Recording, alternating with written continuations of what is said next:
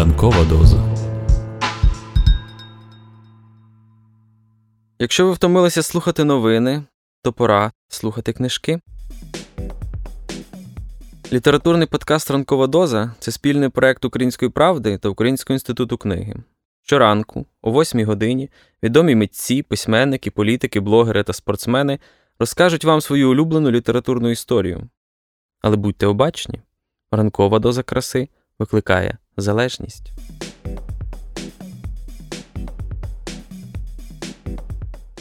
Е, Добрий день, мене звати Юрко Позаяк. Я поет сам по собі, але ще й перекладач. І сьогодні я хочу вам порекомендувати роман е, Сіми Мраовича е, Константин Богобоязний. Це вже друге видання. Роман дуже смішний, дуже цікавий, роман андерграундний, присвячений тому, як молодий богемний поет е, дає собі раду в Загребі на початку 90-х років. Е, Тоді саме йшла така ж війна між Сербією і Хорватією, як зараз у нас іде е, між Росією і Україною. Е, Отже, це роман і богемний, і поетичний, і алкоголічний, і е, еротичний, і політичний. Е, Головне, що він дуже цікавий і дуже смішний.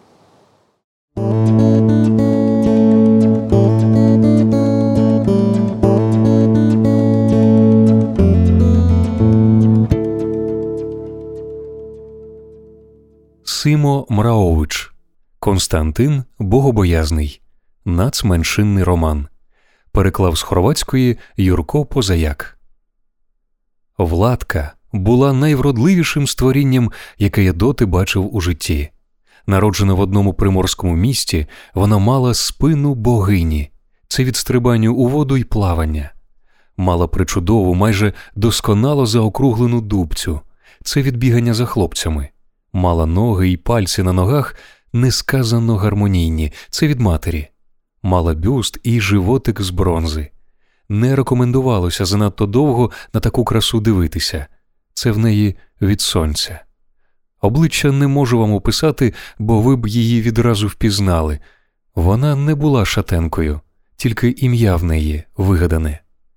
Я прийшов до неї показати, як друкувати на комп'ютері.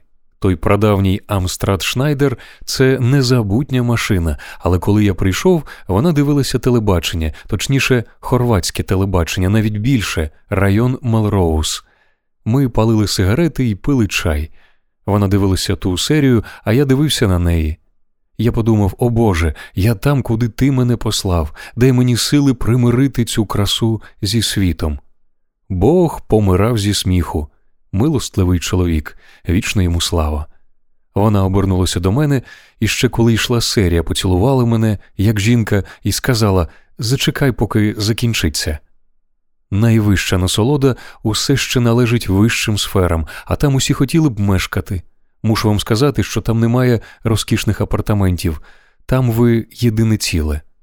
На щастя, Закінчилася та серія, і Владка повела мене за руку. Ми зайшли у вузеньку кімнатку, в якій помістилося тільки ліжко, нічна шавка і невеликий письмовий стіл, на якому виблискував Амстрад Шнайдер, повернутий до вікна. А біля ліжка ми роздяглися, як не знаю, але до краю. Зараз, коли дійшло до найсолодшого, пристойність і віра, велять мені перервати оповідь, аби містерія лишилася незайманою. Усі ми зібралися наступного ранку. Я був утомлений і щасливий, але виконав завдання. Бог сяяв від щастя понад горизонтом. Він сказав Тихо, діти, і ми затихли. Хто тут Константин? питає Бог і робить вигляд, що мене не знає. Він знову справився добре. Я тоді падаю на коліна і так показую себе у молитві про ще одну милість. Устань, каже Бог, я маю для тебе одне спеціальне завдання. Яке? питаю. Народишся там, де ти був з тією дівчиною. А де я був? знову тільки питаю я. У Хорватії, каже він. А де це? питаю. Це рай на землі, відповів він і сказав у кінці Амен енд амінь. Прокинувся я в поту. Не знав, що робить поряд зі мною Інес і де я знаходжуся. Я гадав, що зараз дурацький 1987 рік, що світ поділений на західний і східний військові блоки, що панує мир і що скучно. Гадав, що поруч зі мною владка, а не Інес. Не знаю, що спонукає мене визнати правду. Можливо, відчуття, що, врешті-решт, я виб'юся в щось краще, в якусь вищу істоту, грифона, друїда чи вовкулаку. Можливо, мене просто супроводжує відчуття зайвості, неприналежності і полишеності. Народитися на цьому вітровинні було неважко. Народився я 1966 року. За китайським гороскопом я вогняний кінь. Китайці тих своїх дочок і синів, народжених під знаком вогняного коня, виганяли уколами в матку з сидінням на холодному камені, топили їх у річці, залишали звіром чи душили подушками. Для колег китайців це припліт, якого треба уникнути чи знищити. Зайве тут нагадувати, що китайці давній народ і в основному знають, що роблять. У наших обставинах, на щастя, я звичайна вівця, а вівця бекає, їй добре їсти, вона має вовну, з якої можна зв'язати полувер. За життя дає молоко і сир, а зі шкіри можна зробити музичний інструмент чи м'яча. Цікава тварина. Крім того, природа цієї тварини вимагає, щоб баран був завжди оточений цілою отарою різних овечок, яких належить час від часу пообскакувати. Народився я в Ястребарському. Ближче й далі жили баба Анна, дід Марко, дядько Мирко, тітка Мицина і моя дорога мама. З'явився я на світ з вини мого батька, Сими. Людини з невірогідною обдарованістю завалювати все жіночої статі, що йому трапиться на шляху. Мати, яку тоді звали Мир'яна, постраждала в 17 років. На превеликий подив далеких і близьких родичів вона відмовилася від аборту і сміливо мене народила. Цього я їй ніколи не забуду. Часу, проведеного у Славонській пожезі, близько двох років, узагалі не пригадую. Вірогідно, те місто було б стерте з моїх емоцій, якби там не народилося одне незбагненне й чарівне створіння моя сестра Іванка. Однак мої спогади починаються в Єстербарському. Батька, як армійського унтер-офіцера, призначили служити в Єстербарському, в тамтешньому гарнізоні, який тоді носив ім'я народного героя часів Другої світової війни, такого собі Франі Оголунця Селі. Вулиця, на якій ми поселилися, носила назву 8 березня, а ми мешкали в будинку номер 8 вгорі, квартира зліва. Батько в гарнізоні керував колубом військовослужбовців. Завдяки яскраво вираженому талантові до приятелювання він налагодив багатющий культурний обмін, жертвами якого регулярно ставали молоді ентузіастовані ястребарські активістки. Не пощадив він і жіночий персонал гарнізону, трахав усіх від кухарок до лікарки, поширював братерство і єдність як ніхто до нього. На руку йому грали й часті вимикання струму, різні соціалістичні і комуністичні маніфестації, колективні екскурсії. Взагалі, він всього себе присвятив потребі репрезентувати Збройні сили словом і ділом. Дуже швидко його відзначили і призначили керівником будинку Югославської народної армії Ястребарському. Тут він здебільшого займався зближенням оперативного, переселеного і корінного робітництва. Усі однаково брали участь у суспільному будівництві і прогресі, багато хто й проти власної волі. Чисельному ястребарському міському прошарку одвічним взірцем були загребські пургери. Отож ястребарські пургери то є пургери над пургерами. Організовуючи виступи відомих імен естради, батько здобув іще більшу популярність і змушений був додатково включитися в роботу на території всієї общини Ястребарське. Падали одна за одною продавщиці, кельнерки, старі діви, вдовиці, розпусниці, молоді активістки, працівниці сільського господарства, передові робітниці, дружини колег офіцерів, друзів і ворогів Соціалістичної Федеративної Республіки Югославія. На одному святкуванні перемоги над фашизмом впало й кілька запрошених представниць ненависної Західної Європи. Протрахав би і Милку Планинс, якби стало йому на дорозі. Та й як би він міг насититись, ревно виконував свій святий обов'язок і підтримував широкі громадські кола завжди в стані бойової готовності й у гарній формі. Про своїх товаришок слід було якось подбати. Він мотався на автомобілі туди й сюди, їздив по весіллях, гуляв на днях народжень, фотографував, побратимства створювалися на всі боки, навіть з тими людьми, в яких на той час вже прокинулась національна несвідомість. Питаються, як твій старий? Нехай приїде, вип'ємо трохи. Де твій старий? Скажи йому, що нам його бракує. Коли його турнули з юна, бо він продрючив жінку підполковника з нашого під'їзду, сестру і двох племінниць начальника гарнизону, дочку командувача армії, жінку ад'ютанта і жінку, сестру, жінчину сестру, трьох племінниць і коханку військового аташе в Москві, я збагнув, що все йде в дупу в цій країні. Замість того, щоб пришпилити велику, як колесо нагороду, йому дали під сраку. Мама робила вигляд, що нічого не помічає, хоча час від часу траплялися і сцени ревнощів. Головним же чином вона дбала про мою сестричку Іванку і про мене. Її батьки, баба Анна і дід Марко, здебільшого хуїли. Хоча думаю, що дідові Маркові це в певний спосіб було і симпатично. Коли мій старий знову зачеплявся за якусь підницю, дід міг немов би спонтанно констатувати так ти і її, чортів сину. Тато відповідав завжди ухильно так ніхто ж свічку не тримав, і тоді обидва кисло сміялися. До школи ходив я у блакитну зміну разом з ястребарськими дітьми. У червону зміну ходили діти з навколишніх сіл і діти з вулиці Юна. Громадсько активному батькові я можу подякувати за те, що влаштував мене в більш популярну зміну, оскільки вулиця Юна знаходилася поряд з гарнізоном, їхні діти щодня проходили парком у великих групах заради оборони. Ми влаштовували їм засідки, поціляли в них стрілами й рогатками, били палицями, але й вони не залишалися перед нами в боргу. Проте становище погіршилося, коли Шукер і Діно обстріляли тих дітей з повітряної рушниці і вибили одній дівчинці око. Тоді ми якось присмиріли. Зате діти військовослужбовців з вулиці Юна стали агресивнішими і ще більш обережними. Я навіть припустити не міг, у що одного дня переродяться червона й блакитна зміни. У той час під впливом вулиці я був хорватом і затятим сербоненависником. Так, національне виховання в моїй сім'ї було полишено на вулицю.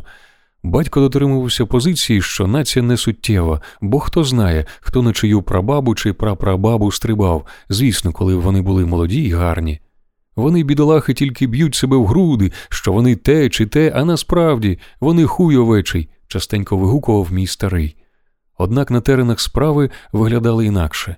Ми, хлопчаки, стояли на узвищі, Мікі, Івиця, Зо, Тихачі і Ренчі. Зо каже Я хорват, а ви хто? Та всі ми хорвати, хто ж іще? гукаю я, а я ні. Хто ні? питає Зо. Я ні, відповідає Мікі. Як це ні? питає Зо. Не знаю як, каже Мікі, але я не хорват. А хто ж ти тоді? Серб. Серб? повторили всі ми в один голос. Як це серб? Якщо ти в Хорватії, то тоді ти хорват. Немає в Хорватії ніяких сербів. Та я знаю, але мені так сказали. Так звідки ж ти тоді серб? Не знаю, каже Мікі, в здивуванні розвівши руки. Факт, так усе почалося. З хорватської культури, хорватської крові, хорватської землі і хорватського повітря, яке тільки рідкісні вибрані, мають честь вдихати, я найбільше люблю хорватське мовчання. А з сербського молодецтва, сербської крові, сербського піднебесся і сербської мови, яку весь світ розуміє, найбільше люблю сербську квасолю. Усе ж таки діти западають на національність. Це так, наче ви вболіваєте за якийсь національний клуб. Тоді, коли я думав, що я хорват, я вболівав за хайдук. Найкращим гравцем був Славиша Жунгул.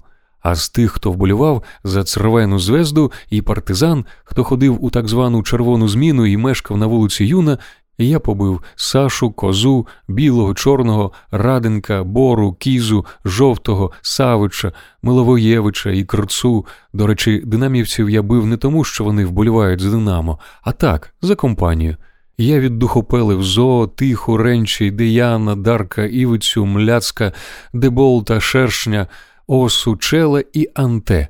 Сам же через свою необачність дістав з виздулів відчели Миловоєвича і Ікса з сусіднього парадного. Ікс не вболівав за жоден клуб, зате випередив нас у розвитку, вже майже брився і заглядався на наших маленьких сестричок. Отож пару разів я отримав з виздулів, Але я знав, хто я такий і що я таке. Навіть і татові одного разу сказав з гордістю, що я хорват. Він подивився на мене з тотальною незацікавленістю і сказав, щоб я був ким хочу, тільки щоб не смів убивати, красти й брехати. Якраз коли ми з повним розмахом готувалися перестріти отих з вулиці Юна і всіх їх добряче віддухопелити, Бог знав, який раз приїхала до нас в гості моя баба з кордуна. Їй чомусь треба було до лікаря. За 20 років до появи даркерів вона була втягнута у все чорне. Коли б я не приїхав на кордон, баба готувала кашу або галушки, або штрудлі з яблук, або локшину з сиром, або кнедлі зі сливами, запеченими в печі. Тому мама і тато поселили бабу в нашу сестрою кімнату. Сестра відразу заснула, а баба і я трохи побалакали. Я спитав бабу, що в неї болить і чому вона йде до лікаря. Баба сказала найбільше болить в мене серце, дитя моє, але я не йду до лікаря через серце, а заради руки. Вона в мене все більше терпне і відмовляється працювати. А що в тебе з рукою? Я взяв легеньку бабу за руку, а вона тихо скрикнула і посміхнулась. Поранили мене. Як була війна, в мене стріляли, коли я тікала разом з усіма. Хто стріляв у тебе? Питаю знову і не можу повірити, що хтось стріляв у бабу. Усташі, каже. Які усташі? Хто це? Ті хорвати, які недобрі, дитино. Так і ми ж хорвати, шепнув я бабі. Ні, дитино, ми серби, шепнула баба мені. У мене, наче якимось обухом, по голові вдарило. Я якийсь був такий щасливий, що я хорват. Я ходив у блакитну зміну, лупцював дітей з вулиці Юна, вболював за хайдук і якраз готував велику заваруху в парку графа Ерделі. Я був головний забіяк, і ось тобі маєш. Наступного ранку я дивився у вікно, і речі більше не були чорнобілі, вони якось ускладнилися. Окрім того, що по бабиному баби і я були сербами, то виходило, що серби і моя сестричка, і моя мати, навіть і мій батько, якому такі байки були байдужі. Якось мені боляче було ставати представником нацменшини і одержувати в голову в парку. Одначе один раз націоналіст завжди націоналіст, один раз уболівальник завжди уболівальник. Треба бути послідовним, так нас учили в школі. Наступного дня я сказав у класі, що боліваю за цервену зв'язду і що найкращий гравець усіх часів Драган Джаїч. Друзі не могли повірити моїм словам. Знічувалися і умовляли мене знову вболівати за хайдук. Я не можу сказати, що з того для мене були якісь наслідки, нічого зі мною не трапилося, окрім двох речей, зовсім безневинних. Перше, це те, що я більше не грав у футбола за наш клас, коли ми грали проти якогось іншого класу. Просто хлопці більше не брали мене в команду, окрім одного разу, коли майже півкласу захворіло на грип, а друга, що мій колишній хайдук кожного разу громив цервену зв'язду. Ось як воно було далі. Ми знову лягли до ліжка, Іннес і я. Перед тим прийняли душ у напівтемряві ванної, і наприкінці я бахнувся головою об бойлер. І не сміялася, доки витирала рушником ноги. Поки вона витирала одну ногу, я витер всі свої, такі в неї були довгі ноги. Вона одягла махрову піжаму жовтого кольору з блакитними смужками на рукавах і ногвицях. Коли ми лягли до ліжка, вона сказала на добраніч, і здавалося, що вона це сказала серйозним тоном. Я лежав на спині і дивився у похмуру стелю. Там, у масних чорних контурах, я побачив чортове обличчя, його зловісний погляд крадькома перехрестився трьома пальцями, як у вірші Сламнінга. Мені стало страшно і моторошно, але магія хресного знамення відігнала тимчасову імпотенцію. Інес лежала на животі, обличчя відвернуло до стінки. Я поцілував її в руку над ліктем через піжаму, але той поцілунок не був серйозний. Він міг бути і випадковим. Набагато вишуканіше було, коли я поцілував її в спину на висоті серця. Я думав, що ті два маленькі поцілунки усе ще не мають жодного значення. Тоді я притулив вухо до її спини, чув, як б'ється її серце. Присягаюся тут урочисто, що про якусь особисту користь я й приблизно не думав. Поет Юра Вихор мені ще перед війною тлумачив, що секс це звичайнісінька бруднота. Він сказав мені, що в очах Бога є великий грішник і нема мені спасіння. Я дивився на того молодика, оброслого бородою, трошки з присмердом, як він проповідує свій релігійний фанатизм і цмулить пиво. Запитав його, чи він дрочить ту штуку. Він відповів з усмішкою на лиці, що робить це кілька разів на день. Бачиш, відповів я, уявляти чи робити в очах Бога це одне й те ж. Крім того, тримати себе чи когось іншого за хуй це один хуй. Юра вихор ображено підвівся, сказав, що я горітиму в пеклі, і відтоді ми більше не розмовляємо. Тому Бог більше не являється мені в снах, а як бачить Юру вихора, відвертає від нього голову. Я поклав долоню на ту частину іниної спини, що ближче до дупи, верхню частину піжами потягнув угору. Умить заліз під покривало, притулив губи до її тіла між спиною і дубцею і відчув солодкавий аромат. Це так, наче ви йдете навесні водниковою вулицею від залізничного вокзалу до Цибони, проходите повз готель Еспланадо, а потім, як вийдете до ботанічного саду, несподіваний вітерець сповістить вам радісну звістку, що зацвів трав'яний покров. Коли розливається аромат ніжності, від захвату відразу ж виростає мораль. Доки я стягав нижню частину піжами і неслінниво підняла стегна, і, хоч які в неї були довгі ноги, в секунду від поясу і нижче залишилася гола. Я ніжно поцілував початок дубці, десь там, де закінчується спина, а по щоці і під рукою відчув, як її сідниці вкриті коротким шовковистим волосячком. По всіх сідничних половинках я цілував це причудове хутро. Анус її мав смак і запах меду, а коли язиком я торкався частини між двома отворами і не сказала «М-м-м». Коли ми з'єдналися, зібралися дюжина янголів над нами, вишукувалися за зростом і заспівали славу Божу. На вікні диявол визирав з ефіранок. Зір йому туманився від того, що він бачив, отож він, бідолашний, змирився. Брати Інес я мусив з усієї снаги. Вона не хотіла цілуватися зі мною, вона мене не любила, вона не хотіла мене полюбити, вона не планувала нікого любити, вона не відчувала в мені небезпеки і знову скінчила. Тоді завила сирена про кінець небезпеки, інець відштовхнула мене від себе, сказала Зачекай, і перевернулася на спину. І знову ми їли й пили одне одного. Янголам і дияволові було прикро, що й вони, хоч би трошки не люди.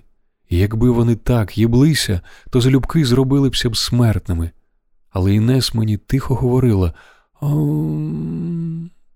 А коли на третьому оргазмі дістала судому, почала плакати спочатку тихо, а потім ще тихіше, ще трохи й поридала. Усе це мене спонтеличило, хоча й батько, і дід розказували, що деякі баби починають рюмсити, як тільки ти їх виїбеш. Тоді вона мені розповіла, що її старий її трахав, коли мати потрапила в лікарню після автомобільної аварії. Розповіла, як він їй казав, що краще, щоб він її всього навчив, і як він їй усе пояснював. Щось на зразок тут підніми ногу, повернися трохи, візьми мене тут, тепер поцілуй мене, ах. Її старий був крупним торговцем. Зараз він займається контрабандою зброї в країну. Я його навіть бачив по телевізору. Був він на голову нижчий від Інни. Її батько найбагатіший з усіх батьків, яких я знав, він був і одним із найвпливовіших у новій демократично-шовіністичній владі. Через це я тепер в основному мовчав. Коли ми цілувалися, під страхом розстрілу, я не смів вимовити такі слова, як тато, таточко, батько, неньо чи папа, донечко, доцю, а може навіть серденько, душечко, рибко чи квіточко. Коли я перед війною бував у Інес, вона ніколи не плакала. Щоправда, ми тоді не трахалися. Ті янголи зникли, та й диявол щез, і мене втомив її плач. Я запитував себе, кращий я чи гірший від її тата. Правильна відповідь вірогідно, що я гірший. Може, вона його кохала? Може, вона його ненавидить? Я дивився на вулицю через вікно і курив сигарету. Там проходили військові підрозділи, Бог його знає, якої армії. Сирена знову сповістила про загальну тривогу.